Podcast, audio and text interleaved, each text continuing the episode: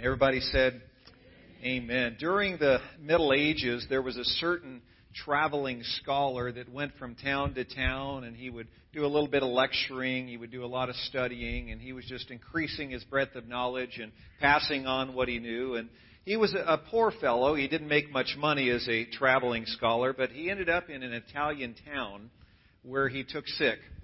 He was very ill. He was on his deathbed, and because he was poor, uh, they transported him to a hospital that primarily had patients who were either homeless or runaways. And at one point, while he was lying flat on his back and things looked pretty dire, a few of the doctors on the team there were standing beside his bed talking about his condition, and they didn't want him to hear and understand what they were saying, so they began speaking to each other in Latin, having no idea that the guy laying down in that bed was a traveling scholar who spoke Latin fluently. So they're speaking Latin to each other, and one of the doctors made the comments this fellow here is such a worthless wanderer, we should use him for medical experimentation. At that, the man leaned up just slightly in his bed and spoke in fluent Latin Call no man worthless for whom Christ died.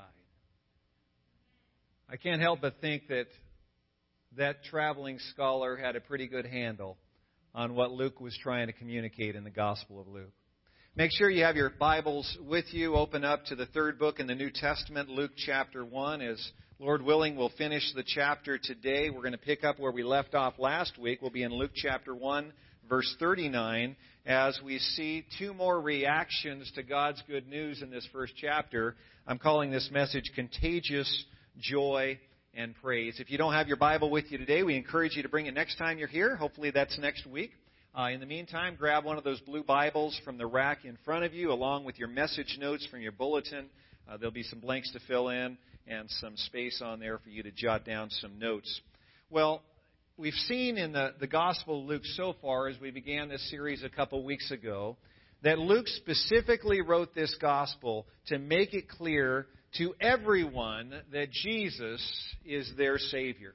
Luke makes it clear that Jesus didn't simply come as the Savior of the Jews, he also came as the Savior of the non Jews. He makes it clear that he didn't simply come as a Savior for men, but a Savior for women and children as well. He didn't simply come as a Savior for the rich and famous, he came as a Savior for the nobodies and those who are living paycheck to paycheck.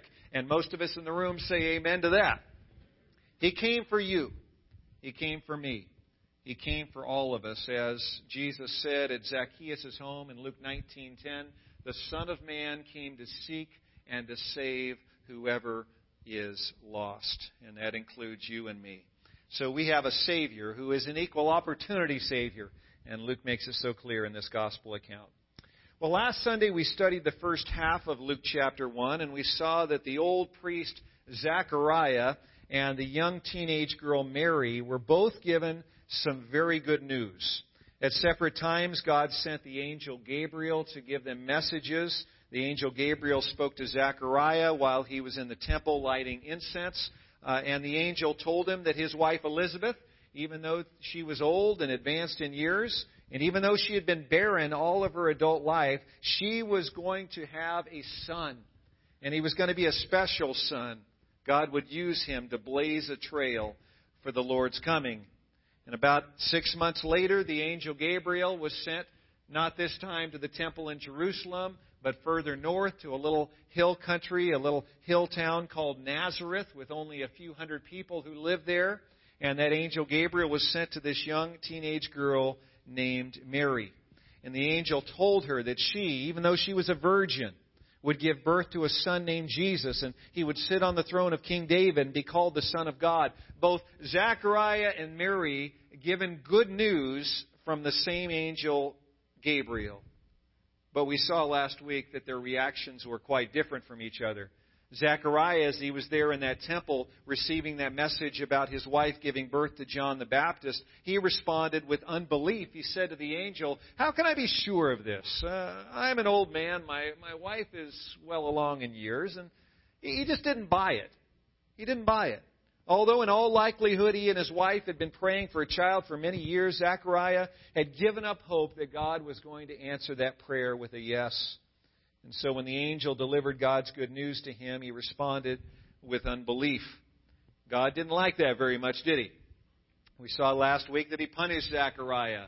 He caused him to immediately become mute. He couldn't speak. And so when he came out of the temple and the other priests were waiting outside, wondering how it went as he lit the incense, he tried to communicate this message and he couldn't even say a single word. God had taken his ability to speak away temporarily until his faith would return once and for all.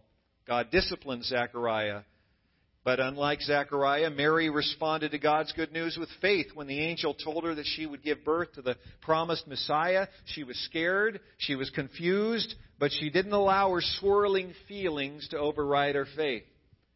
She allowed her faith to oversee her feelings. She said, I am the Lord's servant. May it be to me as you have said. Now, that's a remarkable thing for a scared teenage girl to say coming from this podunk little town of Nazareth up in the hill country of Galilee, which is a region was looked down upon by the rest of Israel.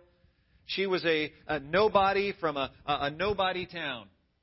And yet the angel spoke to her, and she freely accepted that message, even though she was confused, even though she was scared. I love how Chuck Swindoll summarizes how Mary responded to the angel's message from God. Swindoll writes Mary felt stunned surprised, humbled, and curious. But never once did she say, This is impossible. I don't believe what I'm hearing. Notice she also didn't object. There's no way I'm going to stand before the people of Nazareth and listen to them call my son illegitimate. I refuse to spend the rest of my life defending my honor. Quite the opposite. While not understanding all the particulars, she responded with immediate belief, complete submission, and total trust in her Lord. That's well said, don't you think? We put ourselves in Mary's shoes, and it must have been so frightening for her to know that her own parents wouldn't believe her. Her fiance would not believe her. All of her friends and neighbors in town would not believe her. And she would probably, for the rest of her life, face this stigma of having a child illegitimately. For the rest of her life, she would probably have some people in that town looking down on her because they did not believe that this child was from God. But she, in faith, moved forward with God's marching orders anyway. Well, let's pick up in verse 39 where we left off last week. Say amen if you're there. We're going to see what happens after the angel Gabriel left Mary and she responded by saying, May it be to me as the Lord has decided. Picking up in verse 39 in Luke chapter 1. Here we go. At that time, Mary got ready and hurried to a town in the hill country of Judea. When she entered Zachariah's home and greeted Elizabeth, Zachariah's home, she greeted Elizabeth. And when Elizabeth heard Mary's greeting, the baby leaped in her womb. And Elizabeth was filled with the Holy Spirit. And in a loud voice she exclaimed, Blessed are you among women. Blessed is the child you will bear. But why am I so favored that the mother of my Lord should come to me? As soon as the sound of your greeting reached my ears, the baby in my womb leaped for joy. Blessed is she who has believed that what the Lord has said to her will be accomplished. And Mary said, My soul glorifies the Lord, and my spirit rejoices in God my Savior, for he has been mindful of the humble state of his servant. From now on, all generations will call me blessed, for the mighty one has done great things for me. Holy is his name. His mercy extends to those who fear him from generation to generation. He has performed mighty deeds with his arm. He has scattered those who are proud in their inmost thoughts. He has brought down rulers from their thrones, but has lifted up the humble. He has filled the hungry with good things, but has sent the rich away empty. He has helped his servant Israel, remembering to be merciful to Abraham and his descendants forever, even as he has said to our fathers. And Mary stayed with Elizabeth for almost three months, and then she returned home. This is a great word, a great word that God gives here through Mary, and a great account of that interaction with Elizabeth as both women were carrying in their wombs two miracle boys. It's an amazing passage. Elizabeth, the, the wife of Zechariah the priest, is the third person that Dr. Luke highlights here in Luke chapter 1 who received good news from God. When Zechariah received God's good news, he reacted with unbelief. When Mary received God's good news, she responded with faith. And here we have that third person, Elizabeth. She received God's good news and she reacted with joy. She reacted with great joy. The angel Gabriel had told Mary in verse 36 even Elizabeth, your relative, is going to have a child in her old age, and she who was said to be barren is in her sixth month. So, after the angel Gabriel had given this message to Mary, she must have felt that Elizabeth was about the only person on the planet who would actually believe what was happening inside her womb. She must have been. A virgin being pregnant, the idea of that just sounded absolutely nutty. Impossible. It can't happen. The notion sounded insane. So at this point, after the angel left Mary, giving her this message that she was going to become pregnant with the Holy Spirit coming upon her, even though she was a virgin, and she would deliver that baby still as a virgin. Even though this sounded impossible, she receives the message, and she must have known as soon as that Gabriel, uh, angel Gabriel left, she was in a situation that was quite a pickle. She's engaged to Joseph, but chances are Joseph would not believe her. Her parents love her and they respect her, but chances are her parents wouldn't believe her. Chances are her neighbors and friends would jump to the conclusion that she had had sex outside of marriage. And she would bear this stigma. And so she thought possibly a barren woman in her 60s who was six months pregnant and her husband had just been visited by, by one of God's highest angels, perhaps she might believe what was going on inside of Mary. And so, almost immediately, it would seem, after receiving that message from Gabriel, she bolts. And Mary travels between three and five days. It's how long it would have taken to get from Nazareth to the hill country of Judea to be where Elizabeth and Zechariah lived. And so she decides to go to visit Elizabeth because possibly she's the only one on the planet who would understand what she was going through. And so she walks into Zachariah and Elizabeth's home. And as she walks through the front door and greets Elizabeth, what happens in verse 41 is one of the most remarkable verses in all of chapter 1. Verse 41 says, When Elizabeth heard Mary's greeting, the baby leaped in her womb and Elizabeth was filled with the Holy Spirit. Now, did John really jump inside her womb? And if he did jump inside of her womb, was it really a leap of joy, or is Elizabeth just kind of stretching the truth a little bit? Couple questions here. So, did he really leap inside her womb? We all know, those of us who have either personally gone through a pregnancy or had a spouse or close family member who did, we know that when babies are inside the womb, in those last few months of pregnancy, it's common for uh, little babies in the womb to poke. And sometimes you look at mommy's tummy and you can even see a little protrusion because little baby's poking. It's common for babies to kick, and sometimes a pregnant mom in her seventh or eighth month will, oh, got me right in the ribs that time. We know babies kick. We know babies stretch. They get a little cramped in there, especially some of you ladies may have given pound, uh, birth to a nine or ten pound baby. That's a lot of baby in there. And sometimes those babies get a little cramped. They start stretching. And so we know babies poke. We know they kick. We know they stretch inside the womb. But leap, that seems like a bit of a leap to say. And then we ask, did he leap? And maybe he did leap, but did he leap for joy? How was this possible? Well, I think we find that answer right there in that same verse, verse 41. It was possible because of the Holy Spirit. If the Holy Spirit is able to come upon Mary and create a new life inside her womb, even though she was a virgin, if the Holy Spirit can see to it that a barren woman in her 60s can have a baby inside her womb, I think possibly the Holy Spirit could pull off a little preborn leaping, don't you?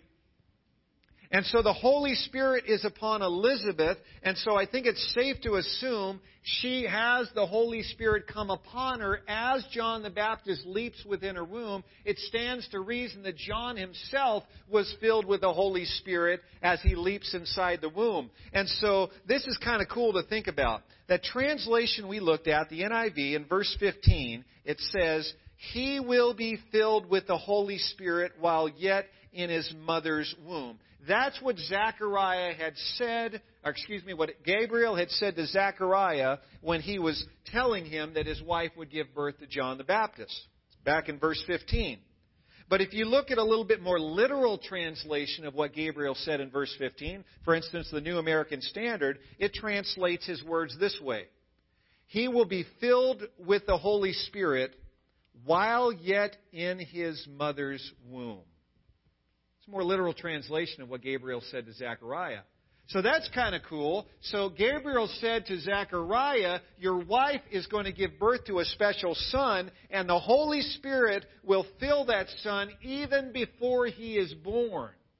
And so we ask the natural question at what point when he was in utero was John first filled with the Holy Spirit? In all likelihood, it was right here. So if that's the case, I think this is pretty cool because imagine what happens. The angel Gabriel comes to Mary and says, Mary, you're going to give birth to the son of David, and he is going to sit on the throne eternally. He is going to be your Lord. And she is thrilled by that news, but she is scared. She hurries off to Zachariah and Elizabeth's home, and as she walks through the door, and greets Elizabeth for the first time, at that point it would seem the Holy Spirit fills John the Baptist inside her womb, who proceeds to leap for joy. And as he is filled with the Holy Spirit, Elizabeth herself is filled with the Holy Spirit as well, which means that the Holy Spirit fell upon John the Baptist for the first time when Jesus entered the room. I think that's pretty cool, don't you? And so Jesus comes into the room inside Mary's belly, and Elizabeth is filled with the Holy Spirit. It would seem for the first time John the Baptist is filled with the Holy Spirit. He leaps for joy as if to say, Hey, Mama, I can't talk yet, but I got a message for you. I, I want you to know that my Lord and your Lord has just entered the building. Uh, Mama, I want you to know that you have not seen me face to face yet and haven't had a chance to talk with me yet, but I want you to make sure you get to know him because he's going to be born in about nine months and you don't want to miss him because he's King of Kings and Lord of Lords. Mama, make sure you don't miss the fact that my Lord and your Lord is in this house and you better start getting excited.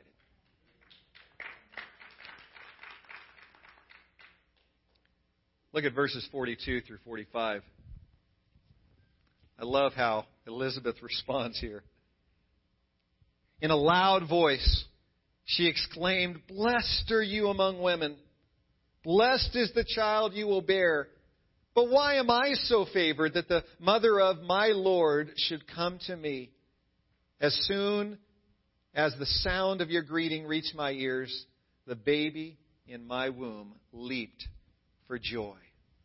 How did Elizabeth know things about Mary's pregnancy and baby Jesus that Mary had never told her? She just walked through the door. They hadn't been texting each other. They hadn't been talking to each other on the phone. How'd she know these things? And it seems very clear that she knew them because once again, God's Holy Spirit was involved. He told her and so, as the Holy Spirit reveals these things to Elizabeth, that Mary was the one that had just greeted her, what was going on inside her womb, who that child was going to be, why that baby inside her own womb had leaped for joy. All of that the Holy Spirit is revealing to her. Do you understand and know that the Holy Spirit speaks to His people? The Holy Spirit still does it today. And the Holy Spirit speaks to us first and foremost through His Word. But the Holy Spirit at times will lay things on our hearts as well. We always test it with the Word of God to make sure it's Him and not last night's bad burrito speaking. But the Holy Spirit speaks to His people. It's very clear that He was speaking to Elizabeth. And Mary, you can imagine, must have taken this huge sigh of relief as Elizabeth said what she said. She must have taken this huge sigh of relief if there had been any doubt in her mind during her trip to uh, that hill country of Judea that Elizabeth would understand her pregnancy. That doubt was removed in seconds as Elizabeth joyfully celebrated the Christ child in Mary's womb. And Elizabeth's joy was contagious. Mary, who was likely filled with the Holy Spirit at this point as well, began speaking a beautiful new psalm to God, and it's recorded for us in verses 46 through 56. In many Christian circles, Mary's psalm here in those 11 verses is called the Magnificat. Say that with me. The Magnificat. Why would her psalm here be called that? Well, in the Latin translation of the Gospel of Luke, when this psalm here in chapter 1 is translated into Latin, the very first word in Mary's psalm in verse 46 is Magnificat, which in Latin translates into English as glorify or magnify. And so, centuries ago, uh, those that worked off of the Latin translation of the New Testament began referring to her psalm as the Magnificat after the first word in her psalm of praise. Uh, many Christians see some strong similarities between Mary's psalm here in Luke 1 and Hannah's prayer in 1 Samuel chapter 2 after she had a miracle baby of her own. Uh, without a doubt, there are similarities between Mary's psalm and Hannah's prayer. Uh, but one thing I find mo- most striking is that Mary, as she praises God here, if you were to look for cross references or allusions to specific verses in the Old Testament that can be found in Mary's psalm in these 11 verses, I think you'd be taken aback that Mary here is either quoting or paraphrasing sections of 21 different Old Testament verses. That's pretty impressive. She alludes to 21 different Old Testament verses, and those 21 different Old Testament verses are found in seven different books of the Old Testament. She alludes to verses in Genesis, in 1 Samuel, in Job, in Psalms, in Isaiah, in Habakkuk, and in Zephaniah. So it's safe to say that Mary knew the Bible pretty well. Because as she is speaking this psalm, it would seem extemporaneously she's drawing from almost two dozen different scriptures that she had hidden upon her heart. It's safe to say that Mary knew Scripture well. And if you and I had been in the room with Mary and Elizabeth on this particular day, their joy would have been palpable. These two were beaming. They were rejoicing in what God was doing, and they, they couldn't contain themselves. And there's so much that can be drawn from these two ladies' words here in Luke chapter 1. For the sake of time, I just want to point out a few of those things that are especially important to note. Verse 42, I want you to notice that Elizabeth says to Mary, Blessed are you among women.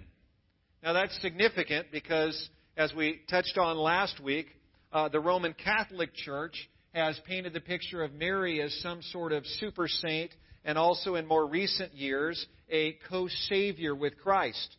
Notice what Elizabeth says as she's filled with the Holy Spirit. Blessed are you among women. She doesn't say, Blessed are you above women.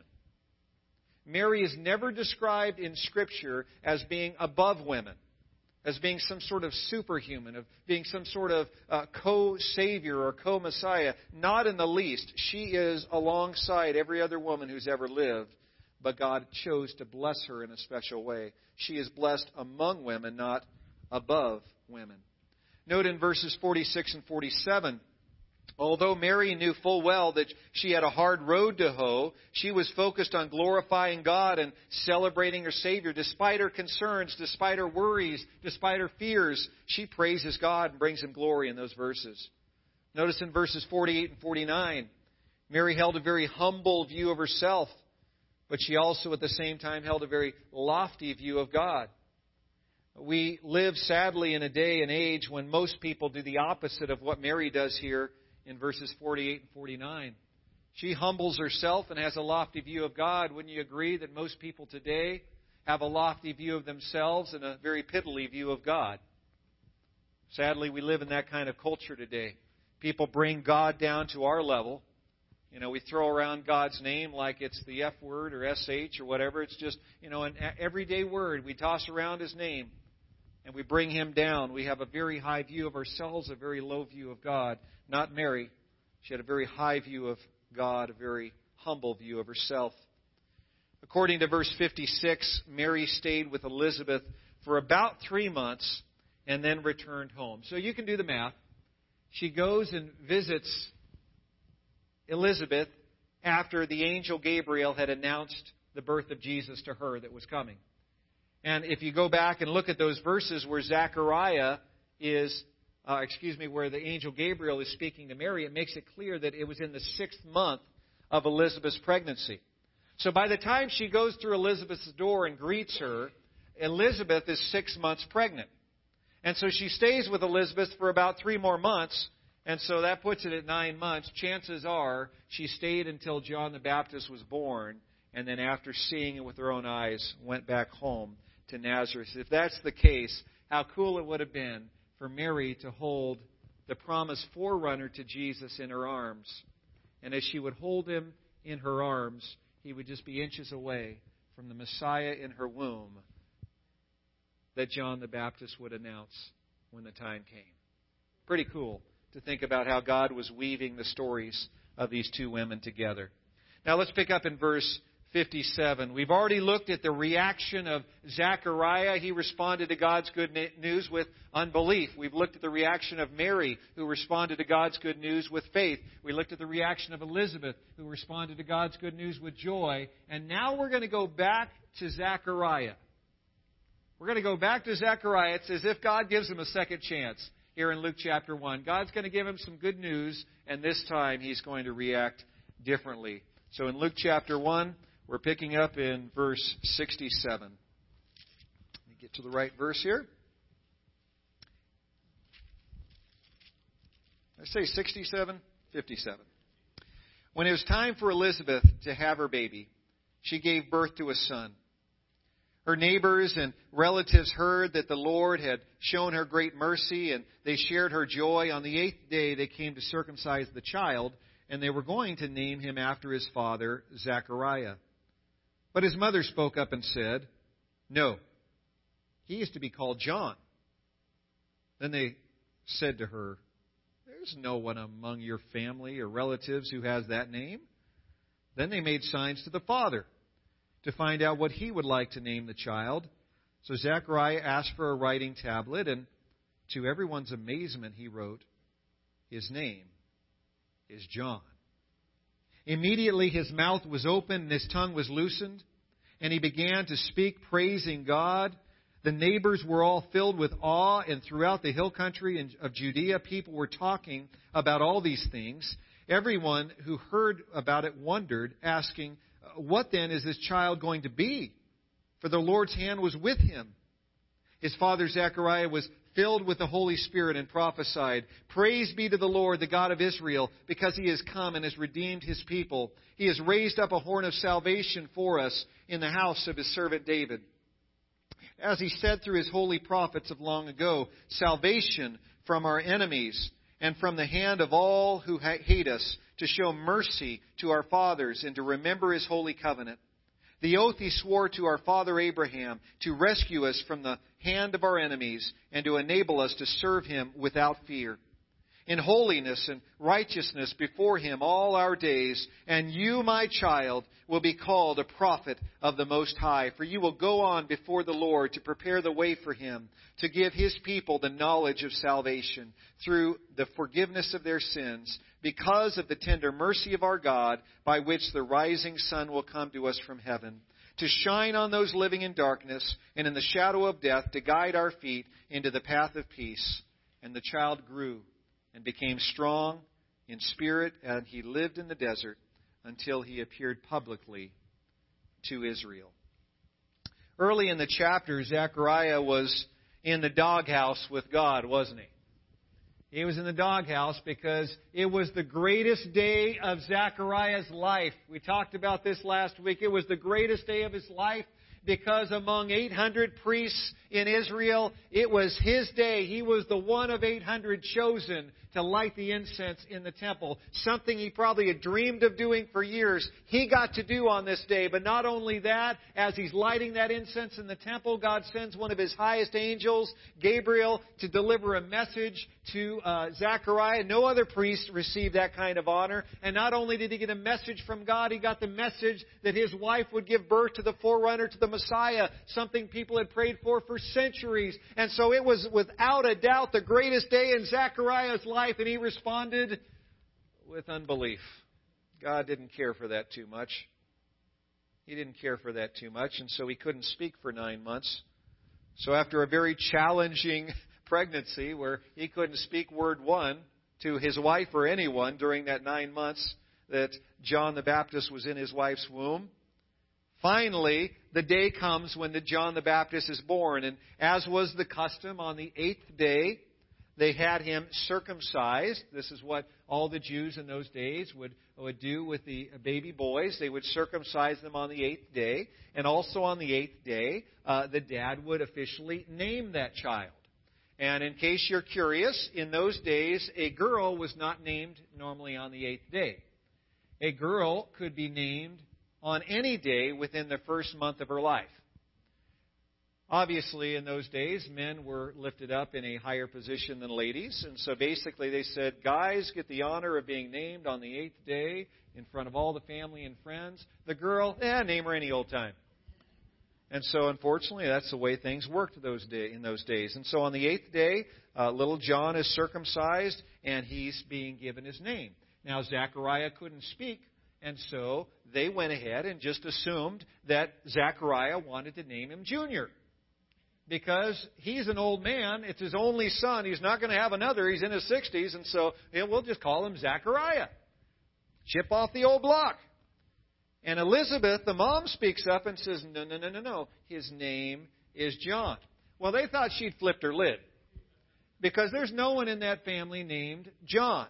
And so they ignored the mom and they turned to Zechariah. We know you can't talk, but can you somehow set your wife straight here? She's calling this kid John. There's no John in your family. Would you set it straight? Let her know once and for all, for all to hear, for all to know, his name is Zechariah. And so he asked for a, a little dry erase board, and they gave him the pen. It was probably a black or a red color. I don't know. And so he gets his little board out, and he writes on there, to everyone's amazement, his name is John. And as soon as he says his name is John, what happens? God unlocks his mouth, releases his vocal cords, and he can speak for the first time in nine months. Now, what does he do now that he can finally speak again? I'm kind of hungry. Can you bring me some more of the mashed potatoes, please? Woman, there's been something that's been heavy. I've been meaning to tell you something, give me a, give you a piece of my mind. No, he doesn't yell at his wife. Uh, he doesn't say, "Bring on uh, some more uh, uh, mac and cheese or mashed potatoes." He doesn't do any of that. He uses his newfound voice to praise God. I think that's a telling, telling statement here in the scripture. Zechariah reacts to God's good news now, not with unbelief, but with praise. Dr. Luke records Zechariah's psalm of praise in verses 67 through 79. In the Latin translation, the first word uh, in his psalm of praise is benedictus, uh, from which we might get our word benedictine or benediction. Benedictus translates as praise. So for centuries, many Christians have referred to Zechariah's psalm as the Benedictus. So Mary's psalm of praise in this chapter uh, is the Magnificat, and then Zacharias is the Benedictus. It's the second of four psalms of praise that Luke includes for us in the first two chapters. We'll see next week and possibly the week after. The other two are in chapter 2 when the angels are announcing Jesus' birth to the shepherds and they say, Glory to God in the highest, and on earth peace, goodwill to men. That's the third psalm of praise in these first two chapters, and the fourth will be given by a certain person at the temple when Jesus is dedicated as a baby. And so here we have the Benedictus. It's the second of these four Psalms in the first two chapters. And if you compare Zechariah's Psalm of Praise with Mary's Psalm of Praise that we just looked at a few minutes ago, you'll probably notice a few similarities and a few differences. Both Mary's psalm of praise and Zechariah's psalm of praise uh, both mention God's salvation, both mention God's mercy, but there's some interesting differences. Mary's psalm uh, is uh, quite different in that it's a very personal psalm of praise. Zechariah's, if you look at it closely, is a psalm of praise on behalf of the whole nation of Israel. I find that kind of interesting. And then something Zechariah does in the second half of his psalm of praise, something different than what Mary does in hers, is it's very prophetic what he says beginning in verse 74. Notice what he says, And you, my child, will be called a prophet of the Most High, for you will go on before the Lord to prepare the way for him, to give his people the knowledge of salvation through the forgiveness of their sins. It's very prophetic. It's a word of prophecy about his son uh, that is just, has just been born. And so he has that element of prophecy in his psalm of praise, a little bit different than Mary's. So we see down the home stretch of Luke chapter 1 that Zechariah experiences a transformation of faith. He began in a place of unbelief, but he finishes the chapter in a place of praise. And chapter 1 ends with a quick overview of John's next 30 years. We know that he began his ministry somewhere around the age of 30. And notice what it says in summary of those 30 years at the end of the chapter. It says, And the child grew and became strong in spirit, and he lived in the desert until he appeared publicly to Israel. As I mentioned to you earlier today and also last week, my best guess is Zechariah and Elizabeth were in their 60s when they gave birth to John the Baptist. And so what happened in all likelihood is uh, when he reached adulthood, his parents had already passed away. And so, what seems to be summarized in this final verse of chapter 1 is uh, as he was growing up, of course, Elizabeth and, and Zechariah raised him, but they ended up passing away. And once they did, he seems to have retreated uh, to the desert, prompted by the Holy Spirit to do so. And so he's living off the land. As by the time he begins his ministry, a little later, at the age of 30, it says that you know he's eating locusts and wild honey and he's basically wearing camel hair as clothes. So he becomes a bit of a nomad, it would seem, after his parents passed away. He goes into the desert, and that's where he remained until God called him to begin his active ministry. There's two life lessons that I think we should pull from this chapter. Uh, two elements that I don't think we've touched on as of yet, but I don't want you to miss. Uh, lesson number one, this is really important. I wish we had a little bit more time to talk about it, but I do want to at least just say a few words about this first lesson, which is God's blessings often bring both joy and sorrow. God's blessings often bring both joy and sorrow. As Christians, we want God to bless us, don't we? How many of you here are Christians? Raise your hand quickly. How many of you are Christians and do not want God to bless you? Go ahead and raise your hand. I want no blessings from you, God. Just leave me alone. Don't answer my prayers. Don't give me anything good? No. That almost is an oxymoron to have a Christian that's not blessed. We want to be blessed, don't we? We want to be blessed. We, we want God to bless us with, a, uh, with good health. We want God to bless us with a loving spouse and kids that actually will claim us as their parents. Uh, we want God to bless us with money to pay the bills. We want God to bless our church with more salvations, don't we? We had a baptism on Friday night. One of our teenagers got baptized. So that was awesome. We love to see that. We want God to bless us with more salvations. We want God to bless our church with more volunteers and more impact in our community. I don't know of a church that would say, God, please give us less impact in our community. We want everybody to not know we exist in this town. Okay? No, we want God to bless us with impact. These blessings are all wonderful, aren't they? the personal blessings, the family blessings, the marriage blessings, the, the health blessings, the church blessings, these are wonderful. These blessings can bring us so much joy, but as we follow Mary through the gospel accounts, we discover that God's blessings don't just bring us joy, they also bring us sorrow. It's going to be said in chapter 2 Mary, a sword will pierce your own heart as well because she would give birth to the Messiah, the King of Kings and the Lord of Lords, and she was filled with joy because of this, but at the same time, that same woman, that same loving mother, would have to see with her own eyes her precious boy bleeding to death on the cross. She would have to see with her own eyes her boy being whipped and scourged and chunks of flesh torn out of his back. She would see the pool of blood at the base of where they would whip him. She would hear with her own ears those words Crucify him, crucify him. Let his blood be on us and on our children. But whatever you do, make sure you crucify him. You see, God's blessings bring both joy and sorrow. I love how the late William Barclay, a 20th century Scottish theologian and teacher, I like how he summarizes this. He writes, To be chosen by God so often means at one and the same time a crown of joy and a cross of sorrow. The piercing truth is that God does not choose a person for ease and comfort and selfish joy, but for a task that will take all that head and heart and hand can bring to that task. God chooses a man in order to use him. Jesus, Jesus Christ came not to make life easy, but to make men great. Wise words. Jesus came not to make life easy, but to make men great. And how much does that fly in the face of the prosperity gospel that's being preached in many pulpits around our nation today? How that flies in the face of the health and wealth preaching you give your life to God and you have enough faith and He's going to make you rich.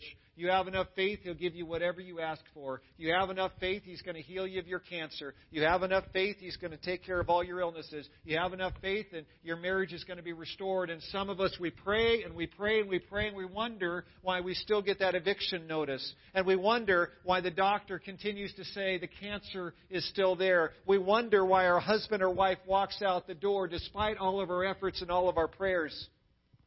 Sometimes stuff happens anyway. And God wants us to understand that His blessings do bring joy, but those blessings sometimes will bring sorrow as well. Some people will rejoice when you follow Jesus Christ well, and other people around you will persecute you till their dying day because of that same decision to accept Christ. But I hope that, like Mary, you will love Him you will serve Him. You will trust Him. You will obey Him, regardless of what sorrow may come. Weeping may remain for a night, but you know what comes in the morning, don't you? Weeping may remain for a night, but joy, rejoicing, will come in the morning. Lesson number two. In the past, you responded to God's good news with unbelief, but today is a new day. It's a time to respond with faith and praise. It's a time to respond with faith and praise.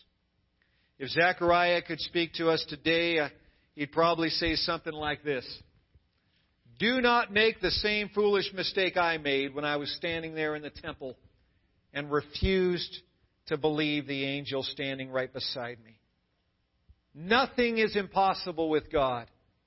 When you receive God's good news, receive it in faith and praise Him because our great and awesome God is good and He is strong and He is worthy of our praise.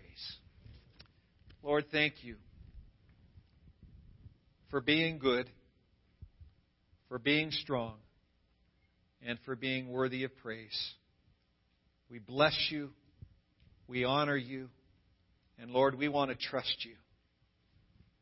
Lord, perhaps because of the Catholic Church's errors with Mary, we have avoided her more than we should. But Lord, it's just here as a shining example in Luke chapter 1 that there is so much that we could learn from this faithful servant of yours. Despite the stigma that was attached to her. Despite the misunderstandings, despite the people talking under their breath, despite the pointing fingers, and despite what would come some 33 years later as she would have to see with her own eyes her son hanging on the cross, She said, I am the Lord's servant. May it be to me just as you have said. Lord, help us to respond to your marching orders for us with that much faith, with that much conviction, with that much commitment to obey you no matter what. Lord, some of us here today, as we look at our Christian walks, Lord, we know that there was rejoicing in the past, but there's some real weeping going on right now, some real hardship going on. We're going through that period of suffering, we're going through that period of sorrow. I pray that you'd be with those, Lord, in that period of sorrow and suffering right now, that you would strengthen their faith, that you would renew their hope, and Lord, that they would hold on to the example of Mary, who may have had her heart broken on the day that Jesus was crucified. But rejoicing came on Easter morning when Jesus Christ was risen again. And rejoicing will come once again for us as well. Because once again, you are good, you are strong, and you are faithful to finish what you have begun in each of your followers until the day Jesus Christ calls us home. And it's in His name that we pray.